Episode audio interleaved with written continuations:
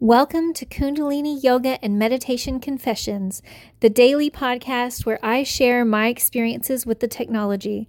My name is Ananda Savitri Kaur, and I'm a Kundalini Yoga and Meditation teacher in Dallas, Texas. I had an unexpected break today where I didn't end up having to do all the work that I thought I was going to do. And I didn't have a ton of homework to do. So it was like suddenly I found myself with like almost 12 hours where I could do anything I wanted. So, of course, I'm thinking Kundalini Yoga, Kundalini Yoga, Kundalini Yoga. I'd been preparing all week for my lesson plan for Saturday's class. So it was just a great opportunity to relish in practicing for me instead of just practicing for others. I mean, one of the things I love about teaching regularly is that it exposes me to more practices that I don't necessarily do every day because I tend to do the same thing over and over again to try to master it. But when I teach, I teach something different every time and I try to practice it a few times and really dive into the new stuff. So it was just really great for me to get back into what I normally do, enjoy a lot more Satkriya, and just sort of, oh, bathe myself in the Kundalini. It's so much fun. But yeah, so I, I really wasn't expecting to have that extra time today. And Kundalini was the best way to spend that time. It was like I got started and then I just couldn't believe that I got to have more time to do more yoga. And I just kept building and building and building. And oh, so much fun. And then I let myself take a nap again with the mantra playing, which has been lovely. Oh, and that reminds me, I had the most incredible dream last night. I don't remember all of the details, but I remember it was amazing. It was like summer of 2019 was one of the most magical times that I've had in my life because I was doing Kundalini yoga every day. I was traveling a lot. It was just before I went to my teacher training. So it was like that last bit of my life where it was like I had all of the highest consciousness of my old life happening. And I hadn't left my old life yet, but I wasn't engaging in the negative aspects of my old life on a day to day basis. I was like saying no to that stuff and saying yes to yoga, yes to travel, yes to eating fresh, you know, really clean food all the time. So my energy was really, really high and just amazing. And to be able to, to travel the world while practicing Kundalini yoga was incredible.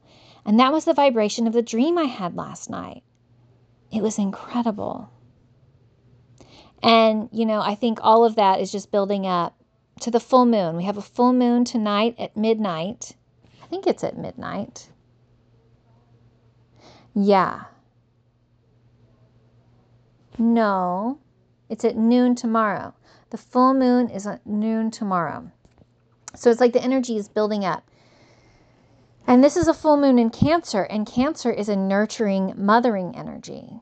And Kundalini is Shakti, it's feminine energy. So, actually, yeah, I was feeling the effects of the full moon coming in, which, you know, Yogi Bhajan taught that there was like a, a, a 48 hour window before and after a full moon or a new moon where you can take advantage of the energies. So this is that was within the the the 48 hours before the full moon. And then I'm teaching class right before the 48 hours after the full moon ends. So that's why this class is really exciting. It's going to capture that energy of the full moon and really expand on it.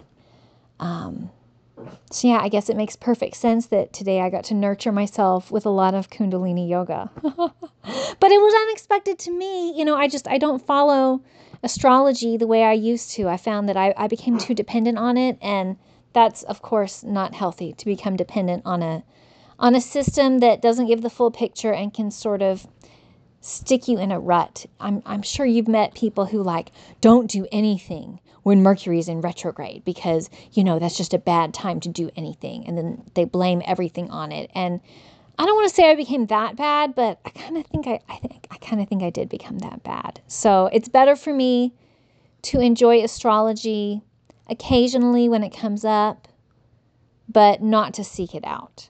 Because if I'm bathing myself in astrology teachings on a daily basis or exposing myself to that stuff on a regular basis, I find that it's a distraction from the most important work of creating a magnificent life for myself. So, yeah, that's my little spiel about astrology. I'm so excited for this class Saturday. Tomorrow, I'm going to go buy oranges. Um, it was supposed to be on the schedule that this is a special full moon class, but I checked and it doesn't say that. And there wasn't an email sent out about it either. So I don't know if any students are going to come with oranges, but that's okay because I will come with oranges, enough for all the students. So, yay! I can't wait. It'll be so good to teach again.